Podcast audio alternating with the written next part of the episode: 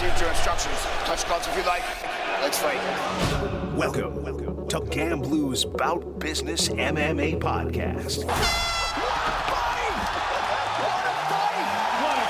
Featuring Lou Finocchiaro. A production of GreenrollMedia.com, the world's premier sports betting podcast network, rooted in fabulous Las Vegas, Nevada. 100%! 100% that's legit!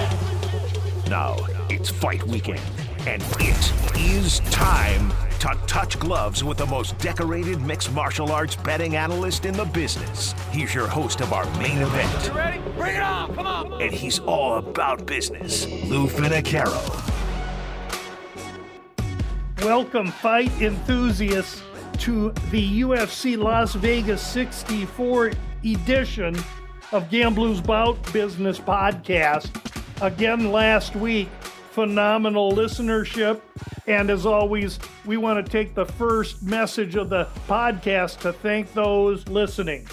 Last week, the results one and four, minus 3.34 units, however, and that bears discussion no excuses whatsoever. However, preparing for and producing these podcasts every week is surely a responsibility I take very, very importantly.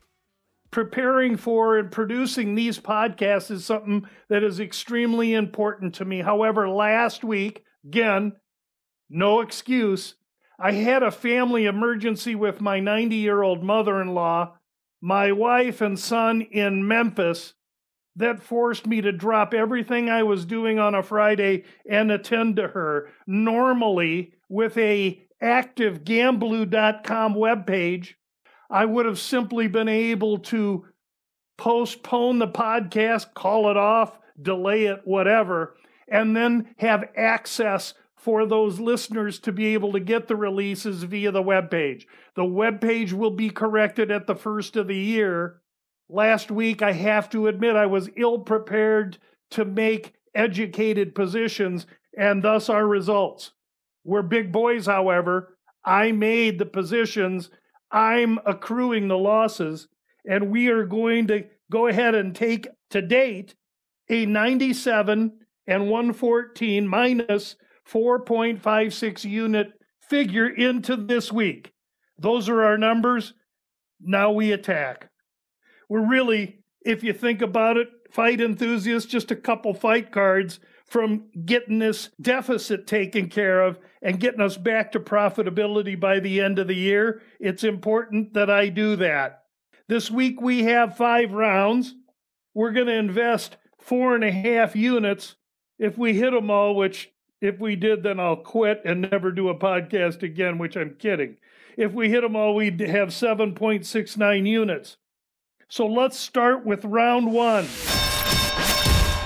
Round one, we're going to talk a lot about weight misses today because on this card, five people missed. Now, of the five, one of the gals, Shanna Young, fighting Miranda Maverick, is going to take the last pound off and she's going to end up making it.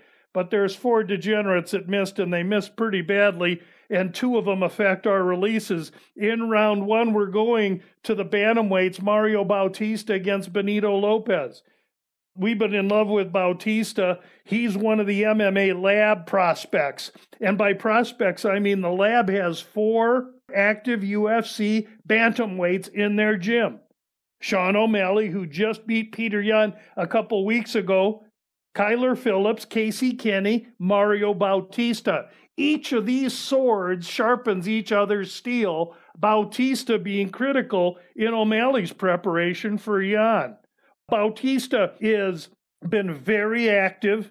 He's a relatively quiet, subdued, not flamboyant personality, quite opposite of O'Malley, but he's a grinder. He's well rounded. He's got great striking, supremely coachable kid. He opens 235 against Benito Lopez, who's an inch taller, a year younger, has a four inch reach advantage. However, our concern with Lopez is that number one, he hasn't fought since 2019. Now, he could show up to weigh ins today looking like a world beater and then show up tomorrow night in the fights and show us that he's doing a lot of improving. His first impression, however, wasn't quite so good as he waddled to the scale looking soft and flabby, missing the bantamweight limit of 136 by two and a half pounds. Dude rolls in at 138 and a half. Uh, either he wasn't able to run, he wasn't able to train, something's up with this fight. We liked Bautista before Lopez's miss. And now, what we see from this miss, Lopez did take as much time as he could to at least make it look like he was trying to lose the weight. He stepped on the scale with just minutes to go. He's going to lose purse to Bautista, and he's going to lose teeth to Bautista because Mario Bautista's pissed off now, and he's going to put on a little extra something on top of a performance with a new contract that he just signed that he was looking to display. Round one, Mario Bautista minus 300?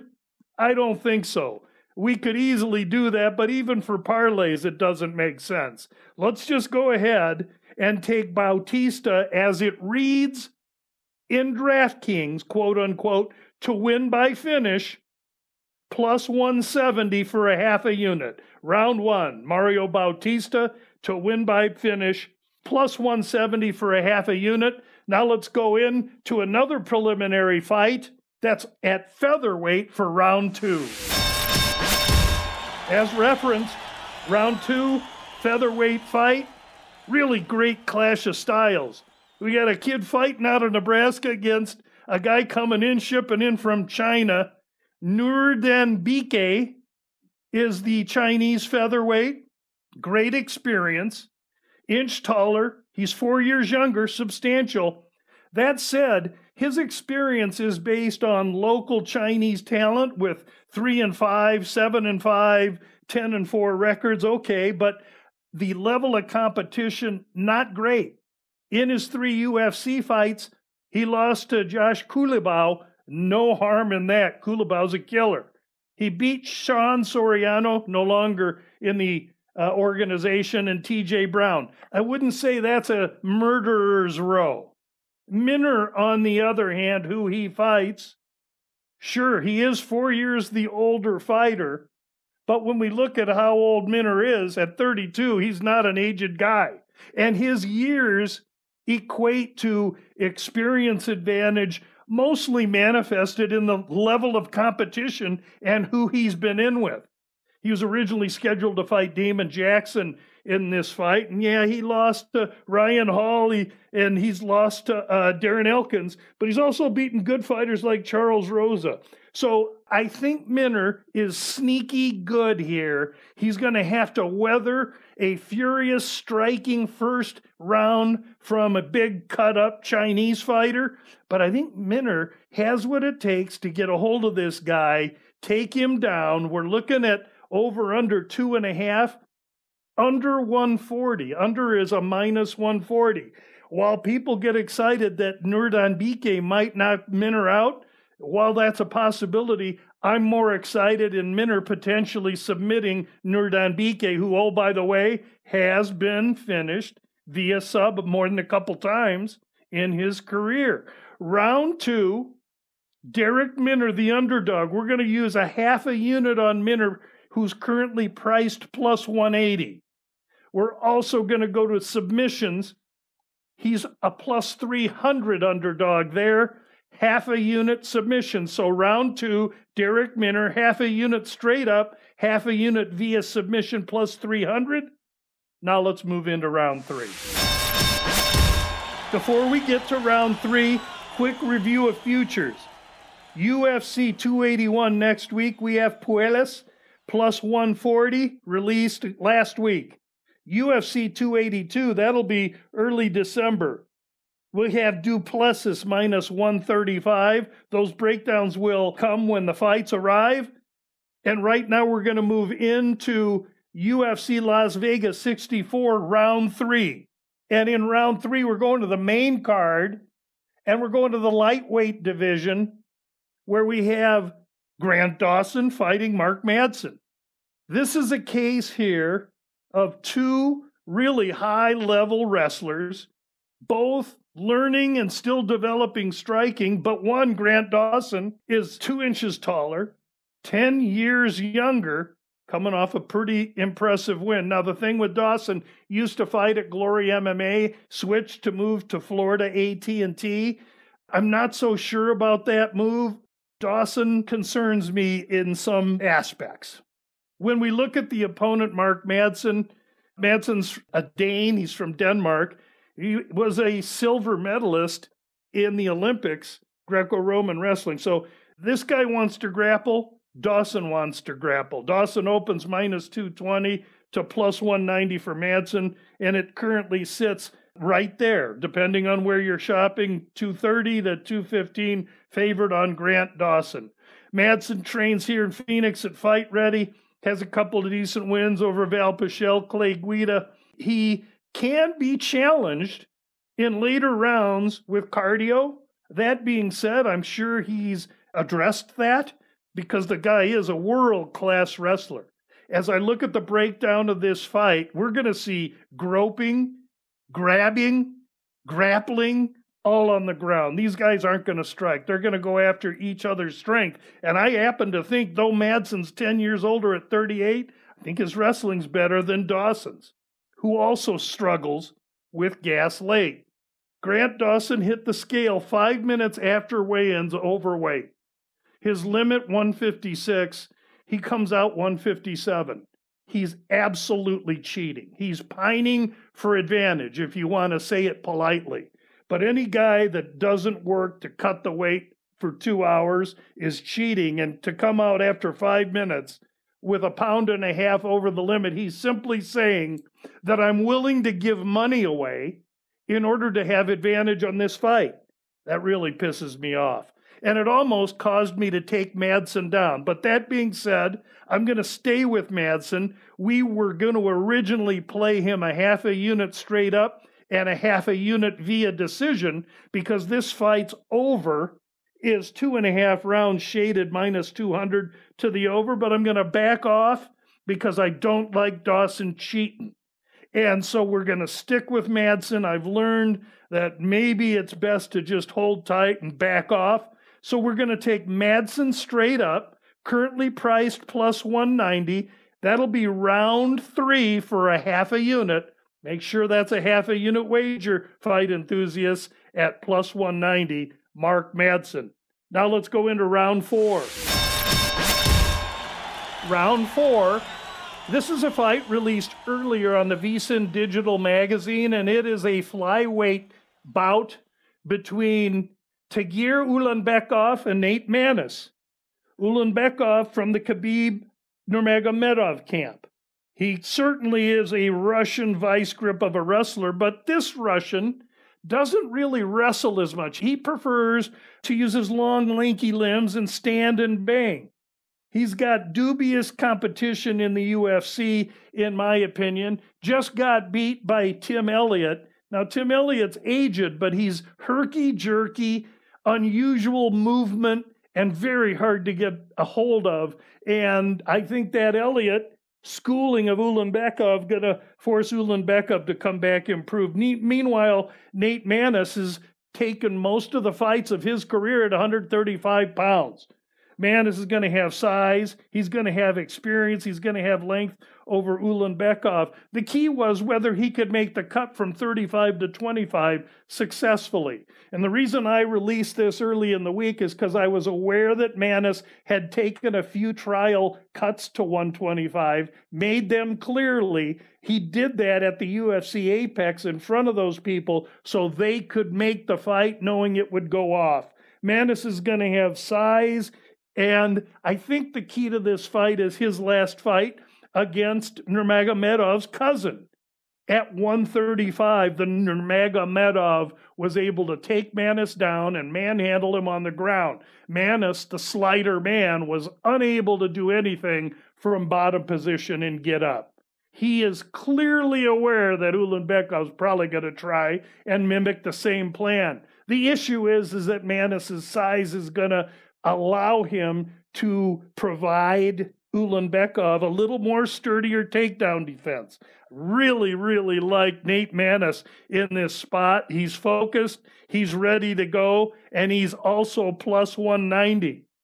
Round four, Nate Maness plus 190, one unit. And now let's roll into our parlay, which is round five. Round five is our parlay, and we're going to go to the undercard, one of the first three or four bouts for a bantamweight fight between Johnny Munoz Jr. and Ludwig Shonin. Shonin, a good fighter from the Ukraine. Uh, however, I think uh, with a lack of UFC experience, here's a guy that's been subbed in undercards before he got to the UFC. And when he did get to the UFC, he fought Jack Shore to a decision. So this guy's no bum, but he's surely in need of a win in order to try and keep his position in the UFC. Meanwhile, he fights a guy, and Munoz Jr. lost his last two as well. One to Nate Maness, who we just discussed, but Munoz took that fight on very short notice. He's won one fight in the UFC against a fighter no longer in the organization, as well lost to Tony Gravely.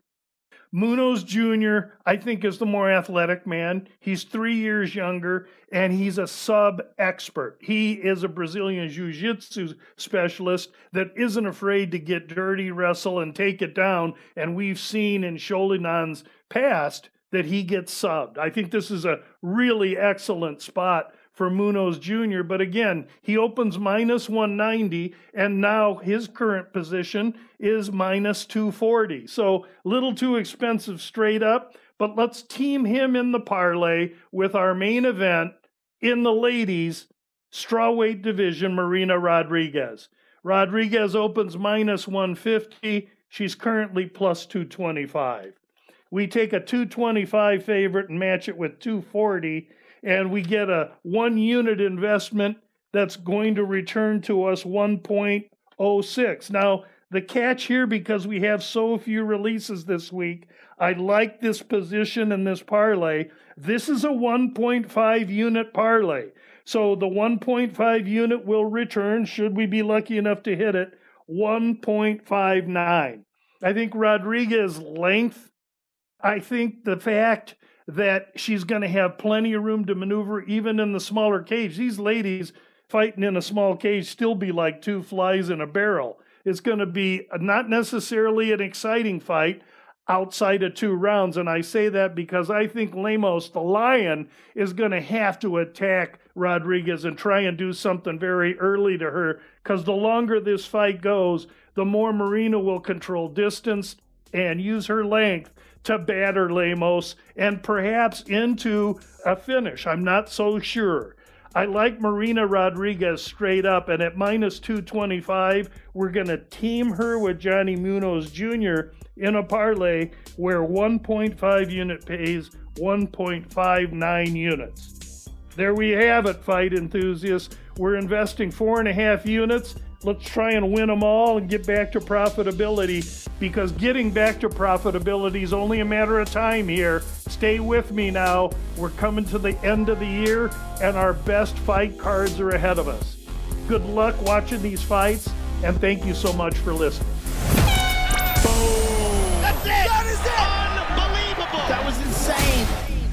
Locked into Gamblu's Bout Business MMA podcast featuring Lou Finocchiaro. Hit our subscribe button and never miss out on Lou's behind the scenes access to the world of MMA. Of all the superlatives. Oh, Kamaru's got that hand is ridiculous. Oh my goodness.